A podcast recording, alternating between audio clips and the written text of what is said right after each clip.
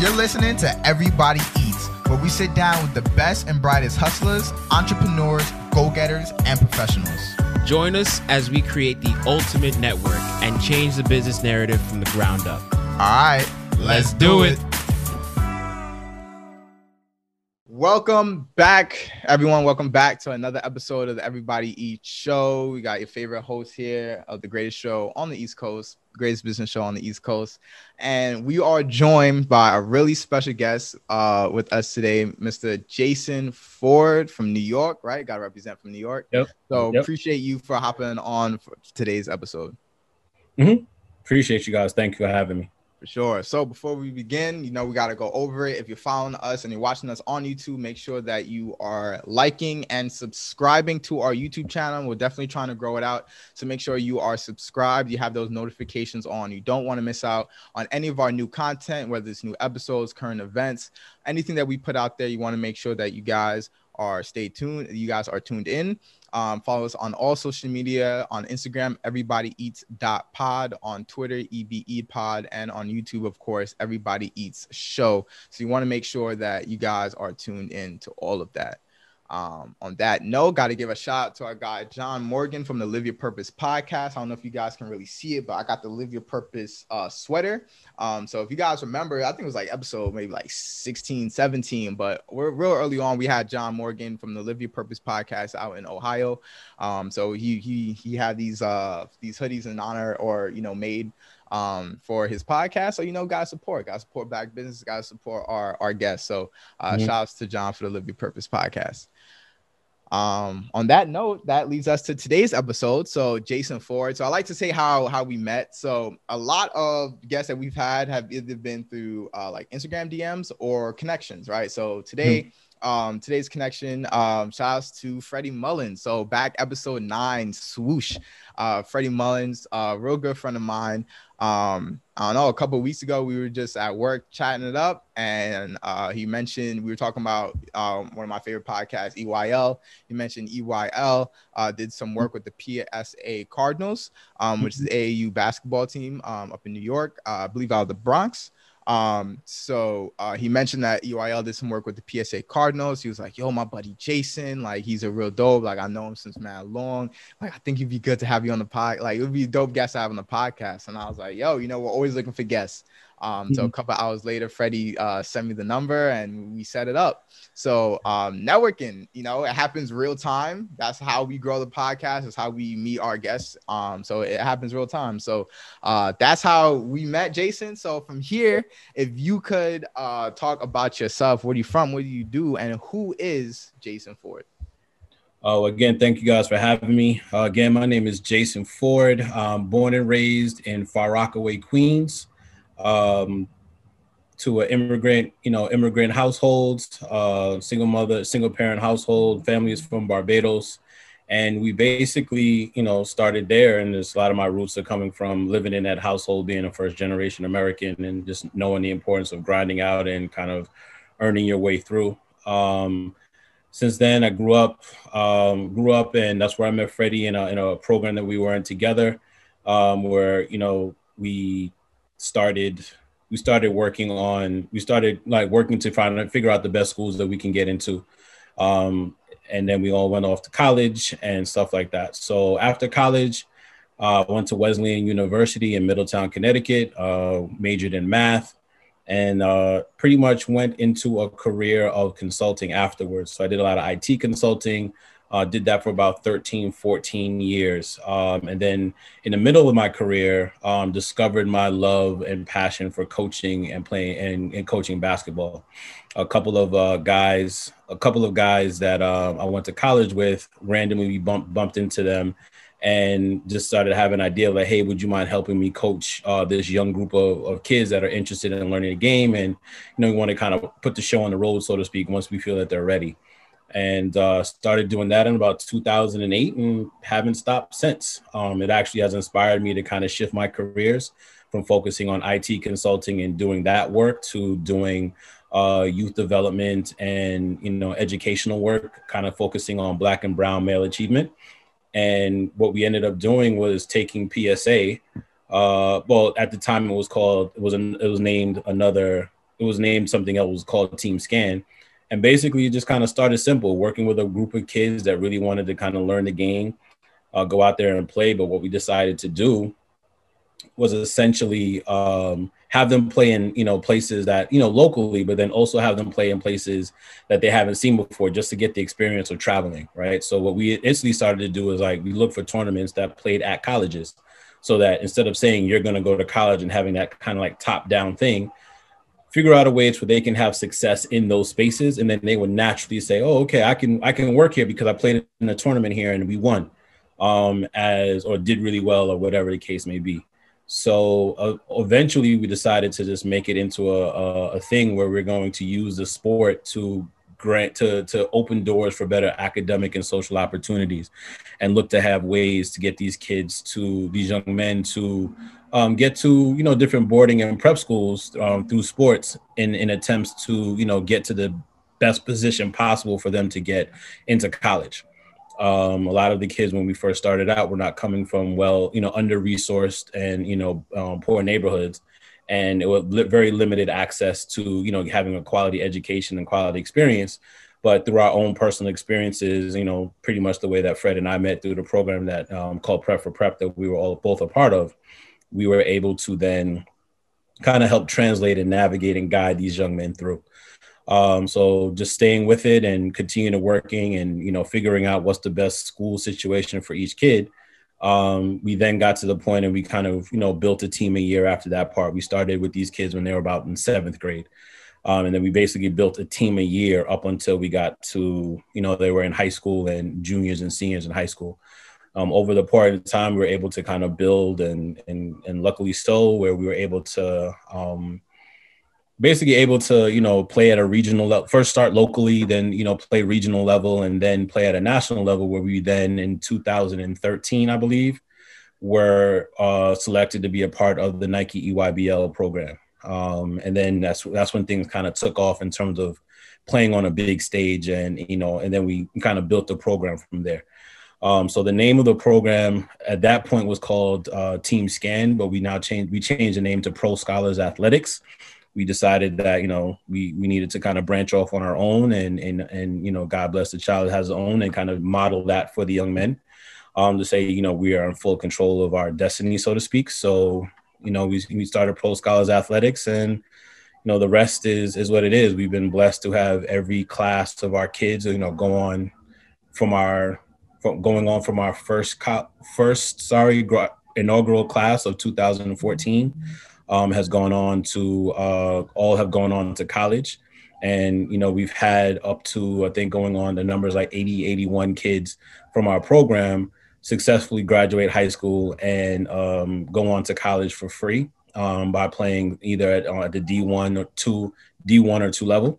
That's amazing. And we've had all but out of that group all but maybe two or three two or three maybe four that have you know not gone on to to to go to access college for free um, you know what what I consider us now is not just a basketball program. I, I consider us a sports-based college prep, preparatory program, where essentially like the main goal is to get to college and how to navigate this high school space, the middle and high school space, to make sure that they're ready to, you know, one get to college, but more importantly, get their degrees um, debt free.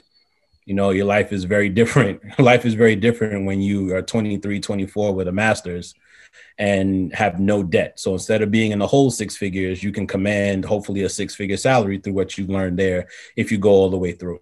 So, you know, those for for our for our kids, most importantly, that's the main thing, right? How do I get access to that education? Um, and all the networks that come along with it, right? We don't we don't meet, right? We don't meet if we don't have those access to the networks, like you were saying before how do you get these kids access to those types of networks without having the the associated price tag that that kills so many many dreams and ideas and families and, and whatever um a part of it. So you know to to be able to position to position as many young men to get that debt free access um to the education and the networks that are a part of those is you know is our, the name of our game for sure. So, no, that's that's a that's a lot. Um, first, yeah. I, I want to commend you because that's that's an amazing that's an amazing program, right? Um, and the uh, the idea of it being solely for the um, or not solely, but I, the main goal is being able, you said, to uh, get uh, these these these these young men in, into you know college for free essentially, and I think that's just such a um, dope goal. I took I took a sports psychology class and um, I learned a lot about I guess sports as a whole. And you know, I, I never once heard about you know any programs meant to just get the kids into um, college and then you know along with college you know gobbling education or the league but um just right. that's like the the the main the main purpose of it rather than just you know you, you used to seeing especially in basketball in the basketball space a lot of um, cash cows you know they're trying to just use the kids for money and stuff so to see a program solely for the the purpose of benefiting these kids is actually really really no, no, don't get me wrong. Like we definitely like to see them play as and, and, use the sport as far as they get to. Like we've had, you know, some kids play professionally over the course of the years and have some, you know, some success that you know I can I can look back and say, um, wow, we built a program that has had some level of success. Um, that kids as you see on television, whether on college or playing the pros or internationally, um, that's all part of their individual goals as well. But we, I'm just as proud as the kids that's going on to get their masters and are now working, you know, either working and doing their own thing. So the whole point is to just get these kids in in the space where they can be successful and not and not have the price tag that has killed off a has deterred and slowed down a lot of the plans, particularly in our community. Um, you know, college may not be for everybody um, in terms, you know, or so they say but then also you know there for it's for a lot of people it's, it's, for for a lot of people as well if they know how to mm-hmm. use it and have the access to it so however little you know a little piece of our world is getting as many of these black and brown boys access to that and can navigate through it so they can be successful businessmen lawyers whatever they want to be family men how, whatever they want to be they are in total control but to have that control is you know it does come with a price tag and we're doing our part to kind of you know let little uh, you know levy that out a little bit. It's that what, whatever means necessary mentality. Uh, whatever means necessary, and I, and what's even more crazy is the fact that like anyone who's played collegiate sports, like I never, but like getting to play collegiate is not even easy, right? Like for that that goal itself, one getting to college is one thing, then playing a sport in college, D1, D2 is a whole nother thing. And then you're saying these these guys are going for free. Like that's a whole tier, you know what I'm saying? Like that's like three tiers of difficulty you have to get through. First, you have to get into the college, then you have to play, then you have to get there on scholarship. Like that's a really that is not easy at all. So to even get to that point, I, am I'm, I'm interested in like like the beginnings, like when you first had this idea, like yo, I'm trying to coach, I'm trying to coach basketball, right? What what made you like in the middle of your career think, okay, this is what I want to do. Like this is this is it. Yeah. If could you could you explain that? um, that's a good question. Um, for me personally, it's when you know, you know, right? Um, you you go you go through life and you want to work and and you want to be successful and stuff like that, and and success takes a lot of different meanings. But for me, part of success has always been can I help can I help others and can I you know go to bed at night go to bed at night being happy about the work that I did and my my career in consulting was great. I learned a lot. I was around a lot of smart people. I did a lot of you know interesting work but it didn't necessarily it wasn't as as, as soul enriching as as i want as i it, it didn't have that component to it. So coming home on the weekends and doing volunteer coaching and then realizing that this was a thing that i could do that i that i liked and then i liked working with the young men that we were working with and seeing them progress and then help help guide them through that you know that was kind of like oh this is my thing. This is my passion right? And i always knew going into coming out of college that like i'm going to work this particular job and until i find that thing that i really love i'm going to learn all that i can. And then once i find that thing at the time i didn't know what it was but at the time you know i find that thing i'm going to take everything that i learned and apply it to that thing that i love right? So I did not come I did not come out of college with an idea of like, hey, I'm going to coach, you know, I'm going to build this or anything like that. It kind of happened organically. And once you kind of find that thing, you kind of just okay, let's just be consistent and how do I how do I get better at it? You know, how do I coach this kid? How do I communicate with this kid so that he understands? How do I encourage this kid because Um, there's a lot of things that they're going through. How do I set the structure right so they understand the level of expectations that we have? And, you know, I'm still competitive. So if I'm gonna go out there and coach and, and work with these kids, I want to win. And, you know, teach those kids not only how to play, but learn how to win and how to communicate. And there's a lot of different things that come out of that situation where, you know, it's the the the gym is a classroom, right? The mm-hmm. gym is my classroom. Like these are things that, you know, there's a lot of things that you're teaching in that time and and as time went on and also work and then there's nothing better and i'm sure you guys can attest to it as you know doing the episodes of this podcast so there's nothing better than doing those types of things with your boys right people that you can rock with that you can trust that you can build with and kind of build that brotherhood as you kind of go through that you're willing to go with through the sacrifices and the ups and downs with so it really just started out helping that group of kids and then it kind of grew and then we kind of saw opportunities and said okay if I get on this level, then it means more opportunities for these kids. Once I get on this level, okay, there's another one. Okay, there's another one. There's another one, all for getting these kids through. Um, and things kind of grew grew from there. Um, and then you know, just like anything else, you just kind of stick with it and keep on growing and growing, and then the opportunities and will open up for you if you're willing to put the work in to kind of get better and you know hold hold yourselves accountable, hold these kids accountable.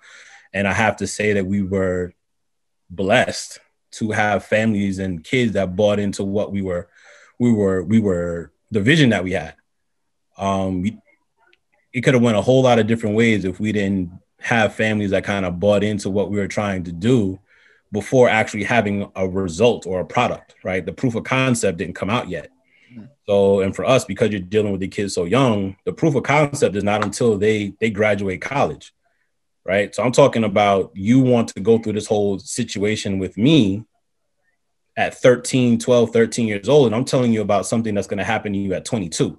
Yeah, yeah. Right. So you have to buy in and want that same thing from that point on and be willing to go through the ups and downs of it all.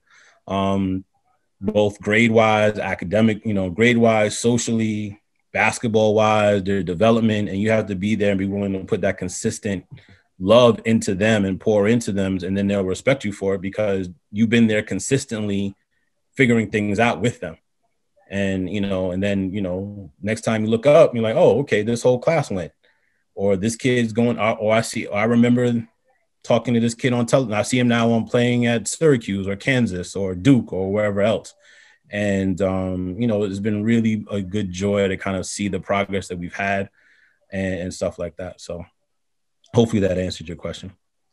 Yeah. Oh, yeah. Um, I got, I got, I guess for me now, you said uh first you started volunteering coaching. So the the the, the volunteer coaching that's that that was before PSA, right? Like that was a different program, and then you formed PSA, if I understand. No, no, we all started off at Team. It was called. We were initially called Team Scan. Teams. Okay, so called, that was where you were volunteering coaching that same program.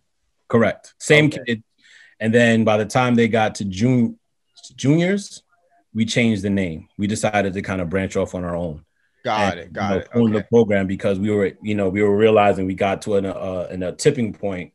We got to a tipping point where we were getting a certain level of notoriety, but we wanted to have complete control of how we moved the kids that we were kids that we were working with and and stuff like that and it was just it was just a better business decision to kind of like you know bet on ourselves a little bit and kind of figure it out from there so that's what we, so we formed our own not you know at that point we had formed our own nonprofit um, and called it pro scholars athletics um, uh, we, we go by the cardinals out of this homage of you know the school that we went to the college that we all went to the founding directors um, myself Terrence Williams, Justin Ware, and Andre Charles. We all went to Wesleyan, and the mascot was the Cardinals. So that's how PSA Cardinals came about. Understood.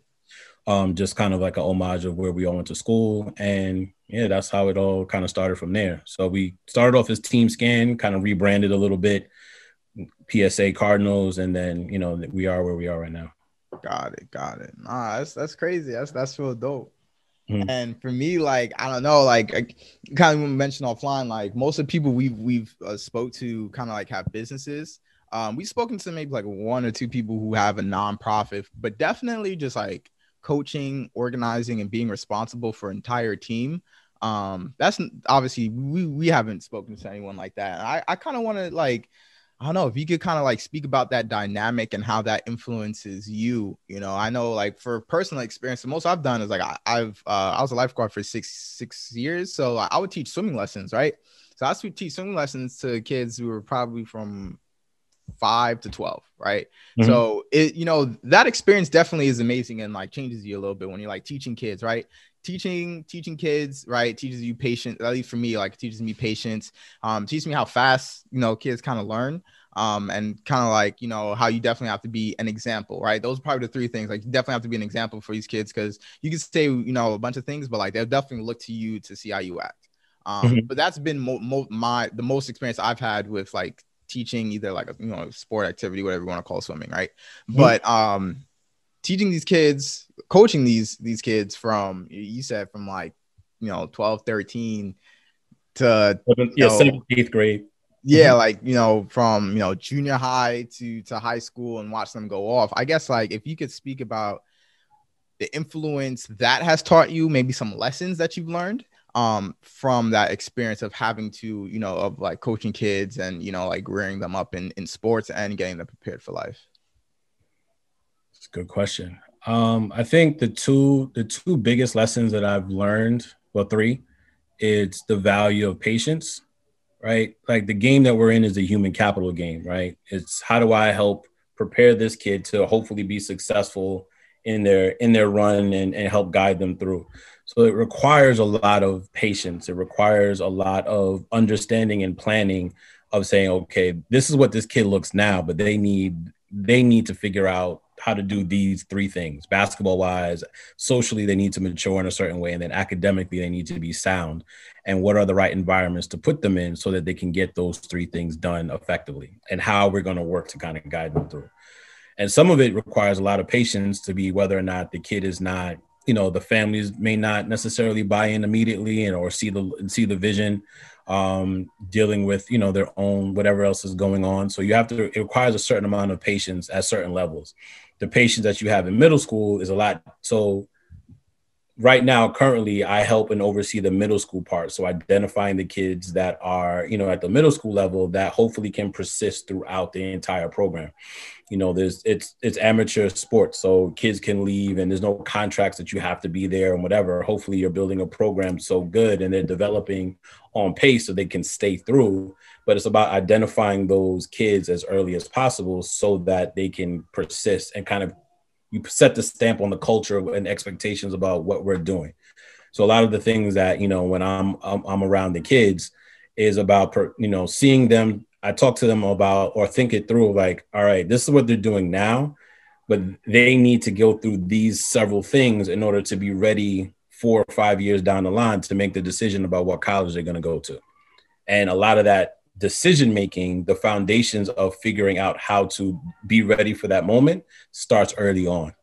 So, what are the things that you have to deal with to be ready for that moment? Right? You may have to deal with losing, right? You know, you may have to deal with them struggling and going back and forth in their skill development, which, and you have to coach them through a different way, but it, it that stuff is purposely or intentionally being done so that they're ready for high school um, or you know ninth grade they have to be prepared to do these things. And or you know and then in high school it, it you know it, it, pro- it progresses to okay this is what we're doing now. And this is how we're modeling the experience you're going to have with us because these are the things that are going to be respect required of you in college. So i might as well start doing bits and pieces of that college readiness now. This is what like you said like earlier on is like the a student athlete in, at the collegiate level is like a job right? So how do you prepare those those kids for that type of experience? You have to deal with them in a very intentional way early. The earlier they're the earlier they're they're ready for it when they get on campus they're like oh okay i, I kind of understand this. Now they got to just get used to the pace and and the intensity of it that i can't provide i can't mimic at the high school level or the, at the middle school level. So patience and trying to figuring that out and having that that foresight to kind of plan and think that through that's one um, two is communication, right? The way you have to communicate with these young men and show them things evolved over time. You know, when I started, I was a lot, obviously I was a lot younger. You know, I didn't have any of these grades or anything like that, but um, I was a lot younger and I had to kind of mature myself and figure out the best way to communicate to the kids because I could yell at I could I could maybe yell at you, but I couldn't yell at you know could, couldn't yell at the other kid. So what things you know how best are you communicating that you're still setting that expectation, um, setting that expectation, um, pushing them through, knowing when you have to give them a hug to when you you know you have to administer some tough love and all those different types of things and you know learning how to best communicate that all the way through not only to them but also to their families um, and and kind of get them through that way. And then probably the third thing is learning how to love them through right? As men as men we have grown and Turkey as black men we have grown in a particularly toxic male you know the male toxicity is a thing. And it definitely comes out in sports but how do you then you know look at the kid and let them know that you love them? So i had to learn how to say i love you to my other coaches. I had to show that. I had to be comfortable with it in myself you know and the kids will make you have to do those things because like the only way you could deal with some of them is you just have to love them through and let them know that you love them and it's okay right and it's it, you know, but a lot of that work is like, you know, was more internal to me specifically, like what I had to learn to be comfortable with, to sh- to then exhibit that love to them, and know that I'm gonna love you hard, no matter what you do, you know, in school. Like I'm gonna show up at your school. I'm not gonna come announce. I'm gonna show up if I don't think you're acting right. You know, I'm gonna show you that I'm here. I'm gonna be consistent um, not only am I going to do that, but I'm going to let the whole school community know that this one is a PSA kid, and if you if they're having trouble, I'm invested in this kid in a particular way. Not because because I'm not getting anything. Of all of us, although we're a nonprofit organization, all of us are volunteers. None of us are getting paid to do this. So we're actually honestly there for the kids. But it's one thing to say it, but it's another thing to show it. And you literally have to love them through some, you know, whether let's you know let's stay up did you get your homework done show me your homework assignment um you know you're not doing this well I, let me talk to you you know let's talk to the parents about how we got to you know get you through this or what do we need to do to work together so it's really the having the patience learning how to communicate better and learning you know for i guess you want if you want to call it increasing your emotional intelligence so that these kids know that they're loved because the world the world deals with them in a very specific way. If you're, you know, you know, if you're a black or brown boy in, in this in, in in this world, so you have to let these people know, you have to let these boys know that they're loved, that they're wanted, they're appreciated, um, not for not for what their skill set is on the court, but for who they are as a person. I can look at a kid and look at them and say, "You're loved," or they can go back and say, "You know what? These dudes from PSA love me." And if I have, if I'm in trouble, they'll have an issue. I can go to them and talk to them and know that these guys are going to love me through it um, and want to make sure that I'm in the best position to, to succeed.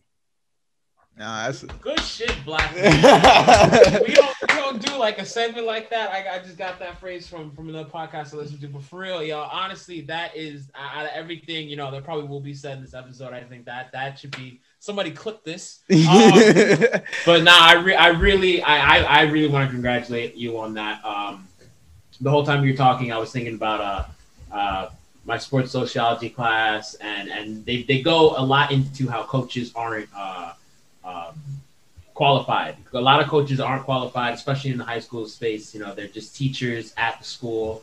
Mm-hmm.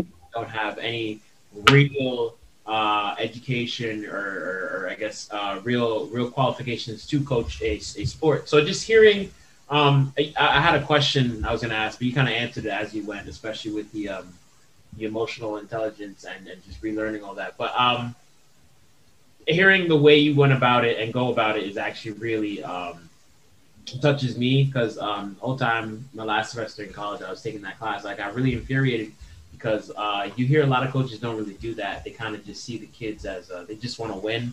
You, you, get you get a lot of favoritism and whatnot in in um, in the teams and everything, and just hearing you uh, wanting to build that or or stressing it in in the way you conduct yourself with the with the with the kids in the program, just about uh, all the all the um, the love you want to give them, and just letting them know that you know there's there's space. You know, I may I may be hard on you. I'm your coach, but there is a space for you to come here and and see me as another potential um, parental figure, which is what I was going to ask. You know, especially doing you know the type of program you do. I'm sure a lot of these kids see you as as like a third parent or another uh, source of uh, emotional mm-hmm. So.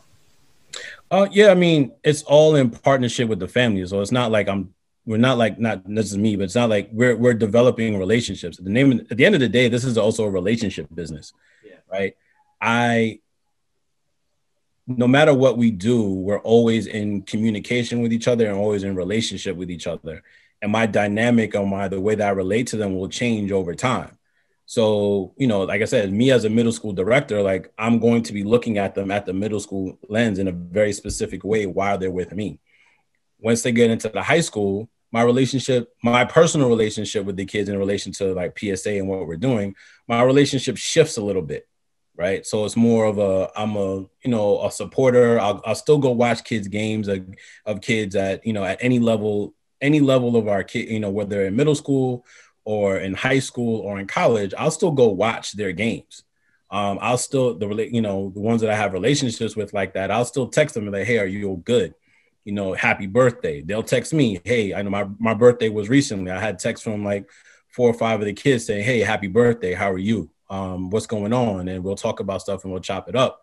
And it's just about kind of like setting that relationship that they know that, okay, as they, you know, traverse through school and through the program, they, you know, we still have a relationship. Um, and, you know, we care about what they're doing and, want to make sure that we're giving them opportunities to kind of expand and and do some things and you know we're starting to we're at a level now where we can offer up opportunities to kind of give them that extra thing to that you know that that'll help them you know progress in life and, and stuff like that um, based off of the relationships that we've gotten and whatever. But again, it goes back to the relationship of how we go, you know, they go that they know that there's somebody in the organization where the whoever's coaching them directly at that age group that they're in or whatever relationships that they have, whether it's been with me personally, another kid in the program, an alum, or however the case may be, that there's somebody in this brotherhood that that's going through and experiencing the life the same way, um, in a way that they can you know, have somebody to kind of go to.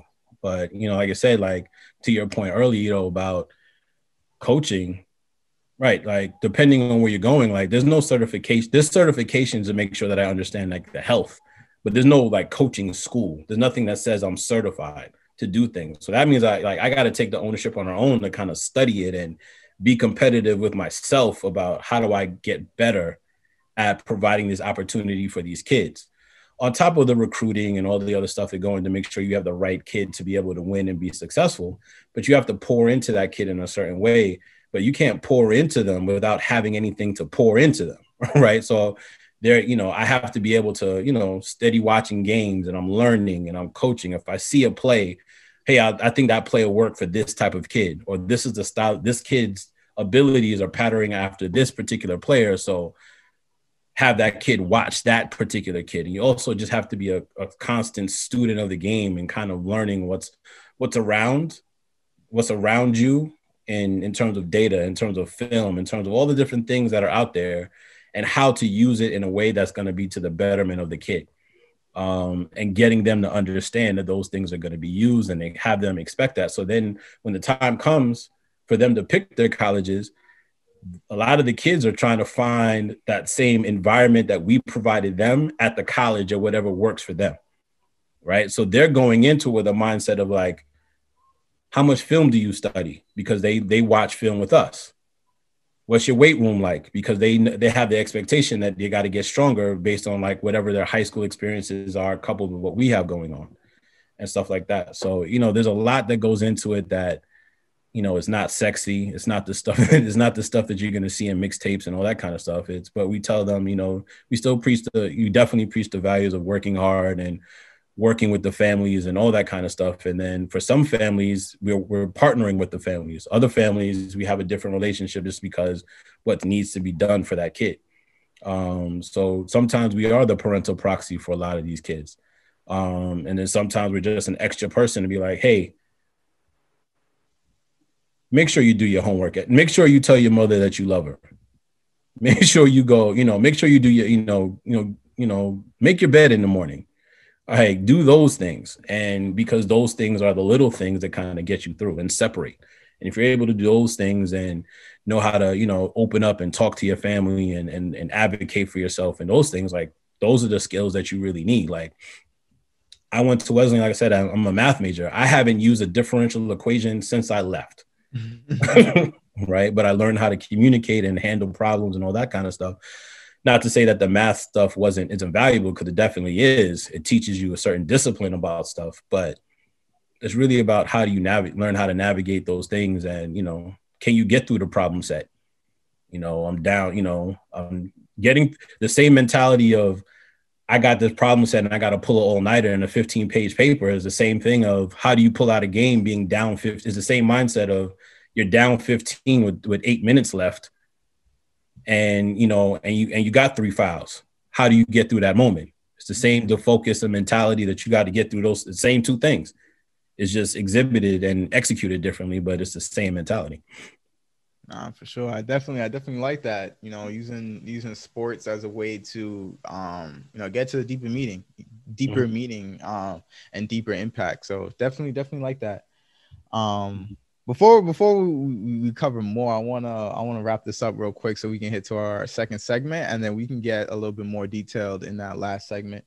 Sure. Um, so on that note, Edom, uh, he'll pull up the quote today's quote of the day. Mm-hmm. Um, mm-hmm. And then we will do that before we hit our third and final segment. All right.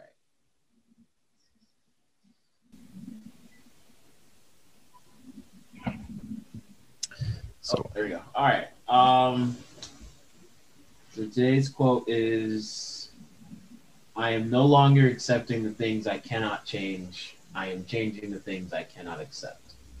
Mm. Sound like Martin Luther King. it sounds it sounds familiar. Yeah, so uh, I am no longer accepting the things I cannot change. I am changing the things I cannot accept. This is a um, I can't say young woman, but a woman um, born in Alabama, uh, activist, black activist, African American. Um, Alabama.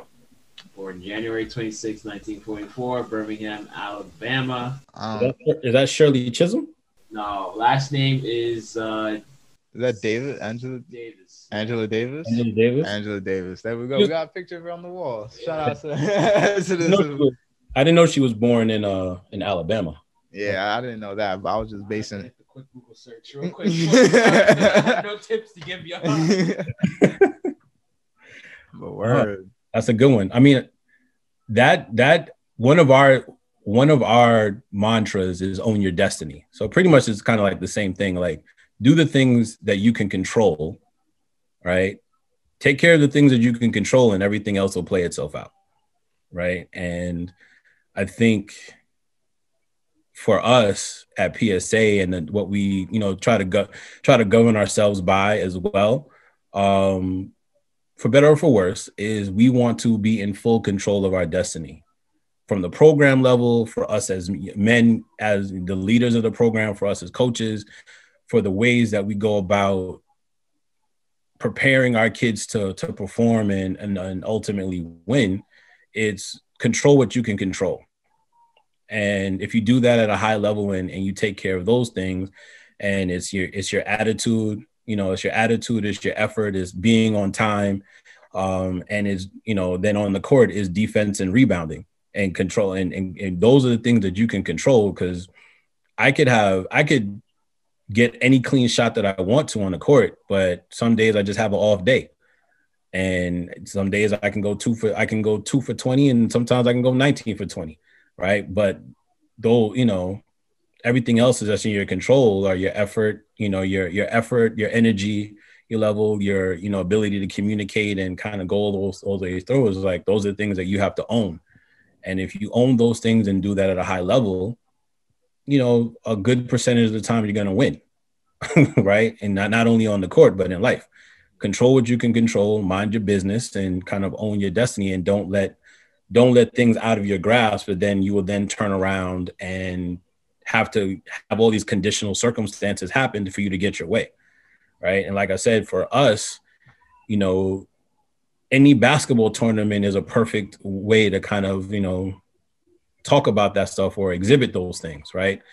If you're in a tournament and you're playing in pool, you want to win your pool so you can advance, right? You don't want to be in a situation where you got to if you win and then the other if you you have to win and the other team has to lose but they got to lose by like 5 points or you got to win by 9 like those are all things that are there but those are all conditions in order for you to win versus control your destiny if you just do the things to win the game and being positioned to win and control that, now I own everything got to go through me. right. And not taking all the little things for granted that will be the things that will be the tiebreaker for you not to be able to progress. Right. So that quote is definitely something that that is well, you know, that is well timed, particularly in the world today, but definitely with, with PSA, you know, you know, we definitely preach to own your destiny. you definitely, you know, every time we we're out there and we celebrate a kid's act, you know, success, you know, you'll see if you watch our like our Twitter feed or you watch our Twitter feeds or our Instagram, we're always talking about owning your destiny. Um, you know, we have it on our t all majority of our t-shirts is own your destiny. So the kids are constantly being reminded that that's what you want to do. And that's amazing. Yeah. No, did you, I, I didn't mean to cut you off. You sound like you had another point. Hmm, hmm. okay, all right. Yeah, no, I, I was saying that that's real dope. Um, obviously control the controllables, right? That's one of our very uh famous mm-hmm. quotes from our boy Nigel Barker. So real similar, control what you can control, right? Mm-hmm. Um, and um, the original quote. Sorry, it was, "I'm not." Ex- uh, so I'm not gonna I'm not going to work basically I'm not gonna worry about the things I can't control. I'm going to control the things that I can no longer accept, right? Yeah. Yeah, I'm not I'm no longer accepting the things I, I cannot change. I am changing the, the things, things I cannot accept. Yeah, definitely. It goes to changing your destiny and uh, owning your destiny and like just like making it happen. You know what I'm saying? Like um if, if, if you see if you see something going on that you really want to impact or you want to change right you use basketball as an analogy, I'm gonna just say this podcast, right? Like we just wanted an outlet to show and to just demonstrate. We wanted an outlet to our audience to show that like everybody has something going on. Everybody got a business, everybody got professional, mm-hmm. everybody is some sort of professional, everyone has a story, you know what I'm saying? And that's what we wanted. Um, and and that's what we we put it together, you know, um, just showing that everybody has a story, everybody can learn from someone else. Mm-hmm. Um, and you know, seeing with everything else that every other venture, everything else that we've done um, is just saying, you know, not, not to curse, but just F it. Like, I'm gonna just do it. You know what I'm saying? Like, you know, just having that mentality, like, yeah. I can't stand it anymore. I'm gonna just do it. Um, and, you know, you know yeah. you have that type of mentality, it takes you far. Yeah, a lot of the times it's if you see something, do something. Like if you see an opportunity, go for it. If you don't like something, go change it. And a lot of times we have that inner dialogue and it's interesting I, I, I bring it back to the kids because like i'm literally seeing this like with the younger kids. You're literally seeing the kids wanting to do something but you see them hesitate. You see them in their head and you're like no go. Just start. I will deal we can deal with whatever you're doing but what you cannot do is hesitate. Mm. right? Go take advantage of the opportunity that you see it particularly on the court because that will be the that will be the the thing that may that may be the thing that may jumpstart another opportunity for you. But if you're constantly giving up shots, if you're constantly not communicating or hesitating or whatever, it's in those moments of hesitancy where you lose the opportunity and somebody else is going to take advantage. Mm. And that's why I love sports because those life lessons that you can't necessarily teach in school or you have to go through a quote and dig through a quote and go find and and whatever like no like here's the pick and roll. Instead of because you're afraid to get touched you you you died on the screen and this happened. No. How about you fight through the screen this way? You have two choices. You go over or you're under. If you're going to communicate this is how you communicate it now. So now we always you know i started talking about um so my so my current nine to five is i'm a school administrator at a charter school in, in east harlem but I started coaching and working with the kids there. And we talk about the difference of responding and reacting and how responding, reacting is just like this happened and you just get overloaded and then you react in a certain way. versus I'm going to respond because I have a certain amount of information, I have a certain amount of tools, and I know what my options are. So when this situation happens, I'm going to choose to do a couple of different things. I, I know the, the different things that I can choose, and I'm going to pick one. And then if it works, great. If it doesn't, then I know to pick the other one. But that's okay. So it's all about being in the moment and knowing how to respond. But being but being able to respond is so much about having the tools and knowing what your options are. No, that's powerful. Responding right. versus reacting. Right. So yeah. So if you know how to respond to it, then you'll then you change things up, and then you can be more creative in that space and with that opportunity. But that's why I love coaching so much because you have implicitly within the game or within practices, particularly in practices, ways that you can watch to see how they're responding and re- reacting, teach them how to respond differently, and then say, okay, and then watch them adjust. Or if they don't adjust, now I can harp on it. I can I can hold you accountable because you know one thing that one thing that kids respect is playing time. right? Mm-hmm. So if you don't do what you need to do or do it the way that I need it done, come sit down. Somebody oh, and they learn that lesson really quick. If I don't if I don't perform, somebody else is coming in to try to figure it out. Yeah. And if they figure it out before I figure it out, I'm sitting on this bench and I got to wait for the another opportunity to get back in. So it has everybody on high, not necessarily high alert, but attentive and mindful of like, it's okay to make mistakes, but I'm not going to make the same mistake twice. Because if I make the same mistake twice, somebody can come take my spot. Yeah. Take my time and I want to play. So you have all these wonderful opportunities and, and learning opportunities and adjustments that they can make real time. And that constant repetition of it and reps of doing it, now they got to make the connection of translating it to all aspects of their life. And you know, we've been able to see the kids grow in that sense because we're talking about it a lot.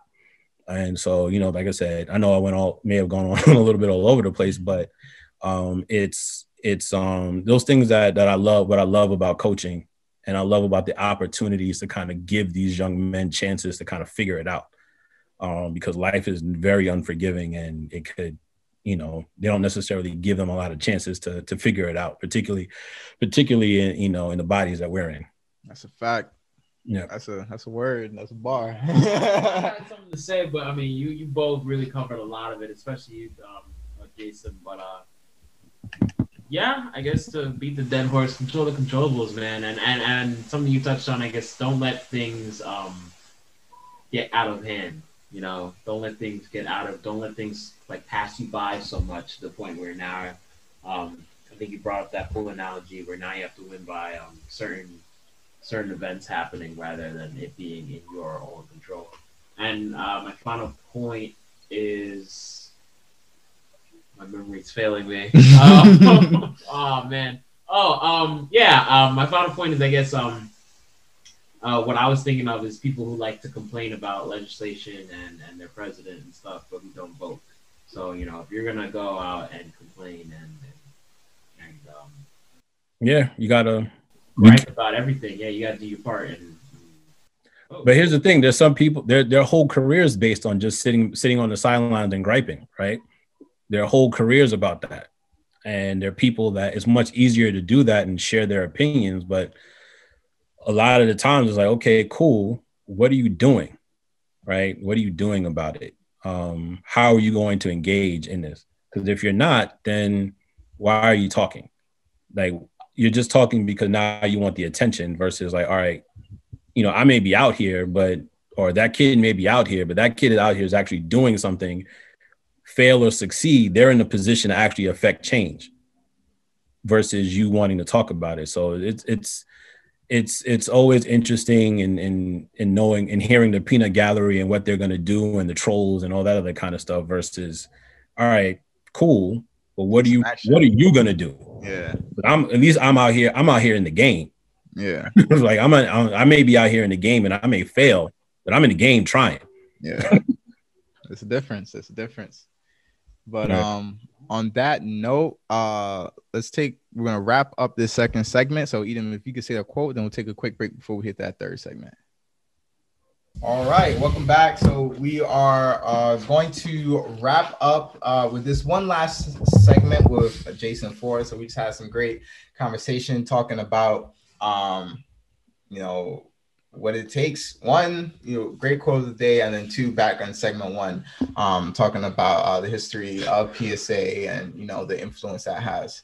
Um, so for this segment, I'm I'm interested in uh, I guess like the technicalities of running a nonprofit sports organization, right? So um, I'll I'll save the coaching question for, for last. So I guess like as an organization as the, as a whole um, as a nonprofit, how is that functioning in terms of funding, right? I guess you have to, I'm sure there's equipment, you have to find a place to practice, you have to find a place to play, right?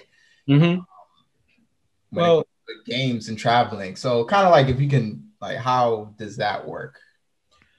Well, one, it, it doesn't work in a vacuum. Um, like I said, I've been very privileged to work with some amazing guys that you know are good at, at good at what they do in terms of logistically um, figuring out ways to make it happen. Um, both have this that have the both the skill and the will to just figure it out, right?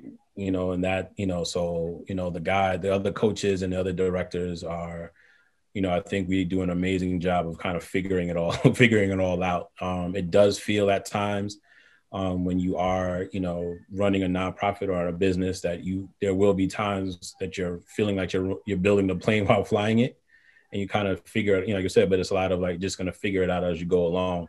Um, in terms of the, logistics of it, it you know, it really this is where I was saying before, where I'm gonna take what I've learned in my consulting experience and and bringing it here. It's a lot of you know vision thinking, forethinking, and planning, and kind of having everything kind of organized in that way, which is why I, you know I credit a lot of the work that I personally have done and how I've done it. And, and by no means am I, you know, the bet, you know, you know, the, the, the expert of it. And there's always room for improvement, but the planning and thinking through, okay, you know what, they got a tournament in six months. Let's go try to figure out the hotels now where they have vacancies and, and all that kind of stuff. And having that kind of checklist of things in terms of building schedules and finding program, you know, finding build uh, practice space rather, and and all that kind of stuff. You just kind of like tick and tie and just say, okay, how can I consistently get those things? And again, it's the relationship business, right? So how do you work with you know other other places to secure building space? I mean, practice space and facilities and stuff like that when you need to. Um, so you know, a lot of that is you know, I I, I go back to my um consulting experience and relationship management and vendor management and all those kind of things to kind of initiate those conversations and just kind of figure out all right here's how to do it. Or you know work and and you know truly like i said own your destiny and figure out okay what are the spaces that i can control and then make sure that they're available for the kids to to practice in um so those types of things so but that's always that can change and flux like i said covid has provided a lot of different you know wrinkles to that because certain spaces that you when where you're accustomed to being in you can't get into um, as much because of COVID, and you just kind of figure out how to do it. Um, fundraising and stuff is always always a challenge, not just for us, but for any nonprofit and for any nonprofit, particularly with COVID.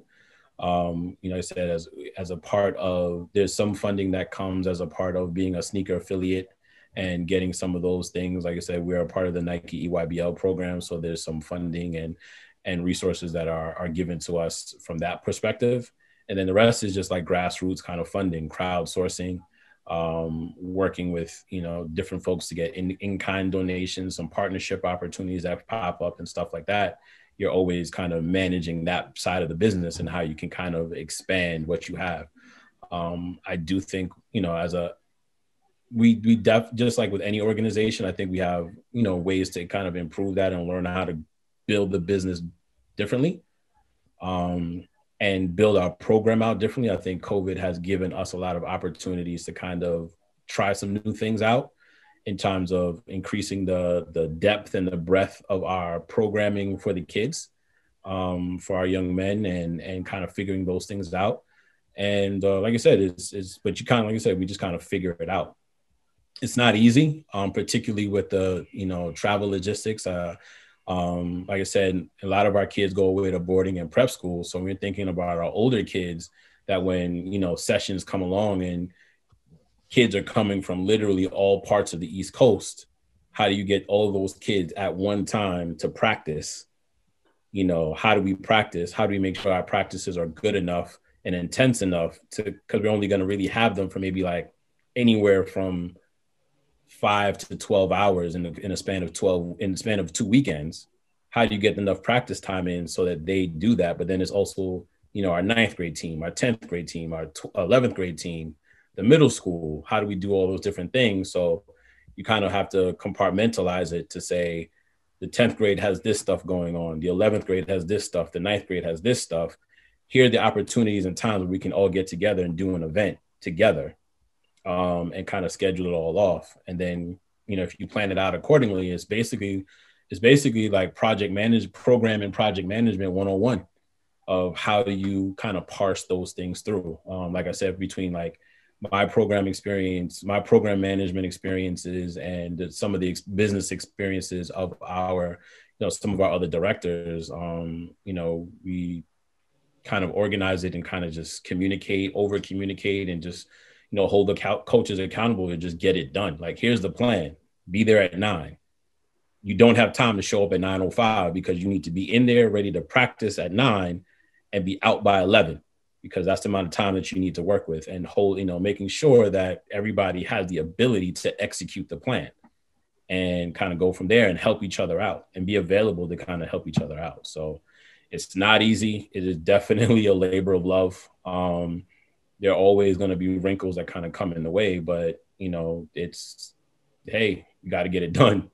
At the end of the day, you know, you know, if you if you're home with your wife or your girlfriend or whoever or your kids, and the light goes off, they don't care about the story. They care about the light is off. So you know, you know, it doesn't matter about the story. The result is a result. So you just got to figure out a way to get it done um, and and kind of go from there. So you know, you're, you're nobody's gonna care about whether or not the Wi-Fi is off. You know why it's off. They just know that it's off, and they want they want they want to get on the back online. So uh, got to figure out a way to kind of put your head down and just get it done. I like that. I like that. So um, to to wrap it up real quick, I get my last question is as a coach, right? How do you develop your skills, right? how I guess who coaches you, you know, in that sense? Like how do you develop your skills as a coach so you can, you know, teach these kids because you have students who went to the league, right? I know um I reviewed your website, Mo Bamba, Cole Anthony was part of that program. So. Mm-hmm. how do you develop your skills as a coach so you can prepare these students for success and even some to be going to the league? Well, one, you're you're constantly you're constantly learning right? The moment in any relationship where you feel that you're you've learned, you've seen all that you can see and know what you all can know is the second that you're done, right? You're always learning. So as a coach, you're you're you're always on the look. One as a coach, you kind of have just like in any profession, you got to put the time in to kind of work and kind of figure it out. Um, from everything from identifying the talent to understanding what development they need to um, figuring out based on the team that you have what's the right system defensively and offensively that they can do and and and what do you want to teach them and stuff like that you're constantly learning and drawing from different examples and resources that are out there um, i think you know for me once i started coaching and being involved and realized that i had a passion for it then things changed right? So I no longer watched NBA basketball as a fan. I watched it to learn and figure out time and possession, different things that coaches decided to do, why they decided to do it. Like literally, so now when I'm watching games, I'm not watching games just as a fan anymore. I'm watching it as a coach, trying to understand the rhyme and reason as to why people are doing things. Um, yeah. And then you also kind of put the your 10,000 hours in and just kind of figure it out. Um, and you're going to make mistakes. You're going to make a lot of mistakes, but that's cool. You just got to learn from them and not make the same mistake twice. Um, and then as time goes on, your experiences grow, your the scenarios that you're accustomed to grow. You understand what works for you, um, because what may work, you know, as as I as the program developed, I kind of went from being a coach to being a director. So I'm coaching the coaches. Mm. So I it's not about me willing my eighth grade coach to do what I would do. It's about preparing him and the coaching staff to deal with all the situations and then and then come into their own about how they want to do things and then you know be there to be like hey no you know we have a certain standard. You know defensively we have certain expectations. Offensively we have certain expectations. I need to see development and growth and i can focus on that and then help the coaches develop into those spaces right? So from my program standpoint you know for myself and the other directors and some of the other coaches you know we love to have young coaches come in and want to be a part and want to learn not for all the glory of saying, hey, I want to be on the circuit, but they legitimately want to learn how to coach. They're legitimately there for the kids. And then we can pour into those coaches because I can only coach a team of 12 at most, right? But if I have five coaches, now the program had that that are doing it that we can kind of like develop and grow those coaches. Now I got my 12 and the other 12 that those five coaches have. And now we got 72 kids that we can now reach and and, and positively influence in the same way. So it's all about kind of working with each other, learning from each other.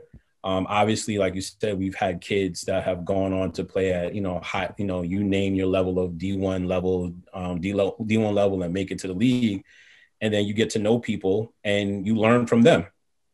So a lot of the things that we do, you know, went on the road with the kids, we learned from, you know, talking to college coaches because we went on college visits and went on tours and stuff like that. And, you know, get to know college coaches and your Rolodex grows and, and, and stuff like that. And you learn certain things. So, you know, certain, certain habits now we now do on the road is just a commonplace PSA thing. So one of the things that we do, because we saw it being done in certain colleges is we take the phones so, in order to kind of eliminate distraction, the outside world, and to force them to communicate, because again, the most important thing in team sports is to be a, the ability to communicate, mm-hmm. right? So, but if you don't force opportunities for them to talk to one another, they can't create that bond and that trust that will then show on the court. The best way to do that is you take their phones and you force them to talk. You have only have to worry about I'm going to make sure you're fed, your homework is done, your your you know your parents know where you are or whatever the case may be. But all you got to do is concentrate on winning this game and talking to your teammates, right? And we got that from college, from college coaches, and seeing what they do, and you know just just anything else in terms of if you want to learn, you just learn and you surround yourself with people that that that want to learn as well and ask questions and you know, and the coaching community is a great community in the sense that they want to show you because everybody likes talking about themselves. They want, you know, hey, I like that play. How do you run it? Okay, let me show you. Yeah. Right? To a college coach, they love it because if I like a certain play, that typically means that I have players that suit that style. So a college coach would want to tell me how to run this system, how to run their system, because then I would find players that run their system well. Now that college coach wants to recruit my kid. Mm. because they know that that kid knows how to run what they like to run. They're prepared. Right. So you're just constantly learning and trying to figure out the game. And as things evolve, how do you get a front of the ahead of the curve in certain things? So like now, a lot of the thinking that I'm having is not only with the basketball stuff, but now seeing, like you said, with the conversation that you had with Freddie in one of your early episodes, is the kids now have to can get paid for their likeness. So that means money has to come their way. Do my kids understand how to manage money now? Mm. Right. So now I got to think about that. Right.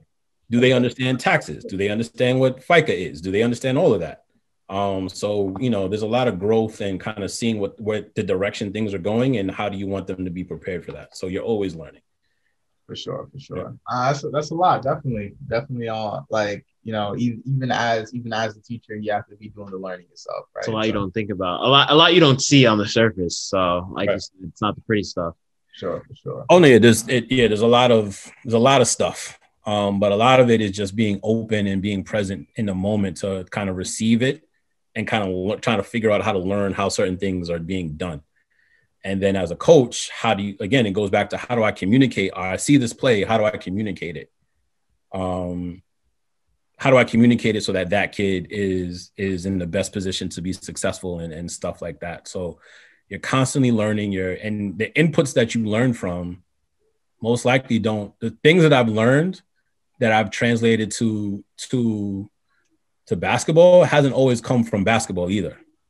Right? They've come from business. They've come from watching soccer. They've come from watching football. They've come from watching lacrosse, right? They've come from other different places too, and you can kind of take that concept and apply it somewhere else. So that you know, as long as you're looking to kind of use whatever that's your your your your exposure you're exposed to, and use it to your advantage for what you're doing, then you know, good things can happen. Sure. So Man, that's a lot. That's a lot of gems. That's a lot of application. So I, I definitely really appreciate that conversation. Um, but before we leave, eat them, so we don't forget. so I mean, you you mentioned you said a lot of stuff to us um, today about um, what you do. So do you have a song that uh, you say embody that you think embodies um, everything as a whole? A song that I like or that that uh, represents your journey. Represents right? your like journey or that you put into to coaching PSA Cardinals. A song that a song that I listen to, and I don't I don't really talk about this much, but a song that I listen to before games a lot, whether I'm whether I'm coaching or just there watching, um, is a song by um uh why am I blanking on their names? Uh Mos Def and Talib Kweli um called Thieves in the Night. Right? Uh, Bensky knows this one. Yeah, Thieves in the Night. You know, it starts off, give me the fortune, keep the fame. Right? Just let me get straight to that bag. You can take all the Black Star album. Okay, okay. The Black Star. Is it, is it, hold on, I I even see it. Hmm? Oh, okay, okay, okay, okay, okay, okay. Yeah, it's like one of the last songs on the album. Yeah. Thieves on the Night. Okay, Thieves okay. in the Night. So it's you know when you listen to the lyrics, it's you know it's all about you know staying away from all the glitter and just going for what really is important and understanding who you are, who you are, and choosing you know choosing who you're gonna be. And and once you choose, you stay to stand firm. So like I said, thinking about things in PSA and how we do things like you're gonna make a choice. Like I'd rather you choose before life makes you makes the choice for you. Yeah. Right. And you know, and just standing firm on that and letting you know that it's okay.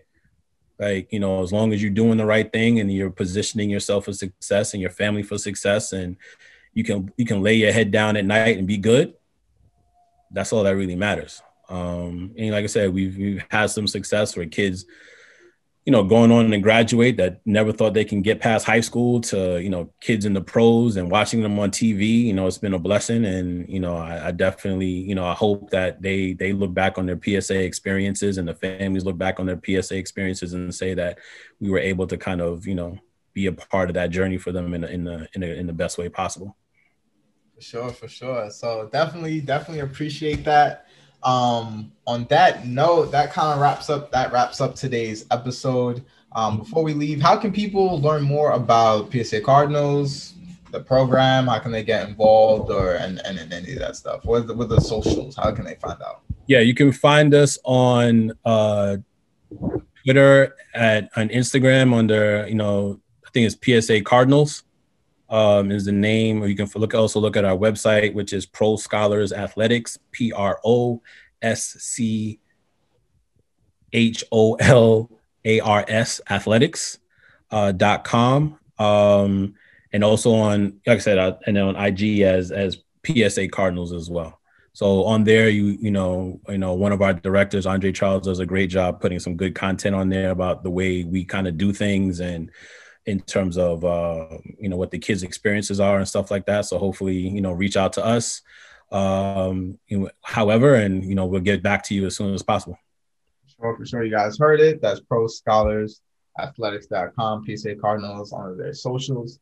Um, but that wraps it up on today's episode. Jason, thank you very much for hopping on today. Um, that was real different. That was a real different, you know, lane that that we, that we interviewed. So I learned a lot. Um, I think really learned a lot about applying sports to life, life applying to sports, vice versa. Um, and you know, and the influence that you can have. So I definitely learned a lot. Our audience, I hope you guys learned a lot. Um, I know you guys do. That's that's what, like, that's that's what the show's That's why y'all here. That's why you guys are here, right? That's what the show's about for learning um, and learn from our different professionals, creatives, and um, and all that good stuff. So on that note, make sure you follow us on all platforms. Right, still tuned into the end of the episode, make sure that you are subscribed to our YouTube channel. You have those notifications on. You want to stay up to date with all episodes, current events, everything that we have on our social media, on our Instagram. That's everybody eats dot pod on Instagram. That's EBE pod on Twitter. Our YouTube channel is Everybody Eats Show. We're available wherever you listen to podcasts, wherever you listen, stream, wherever podcasts are available. Everybody Eats Show. We are there. Uh, make sure that you guys are liking this. And most importantly, make sure you guys are sharing this. Don't be selfish. Everybody eats. We'll see you guys next week.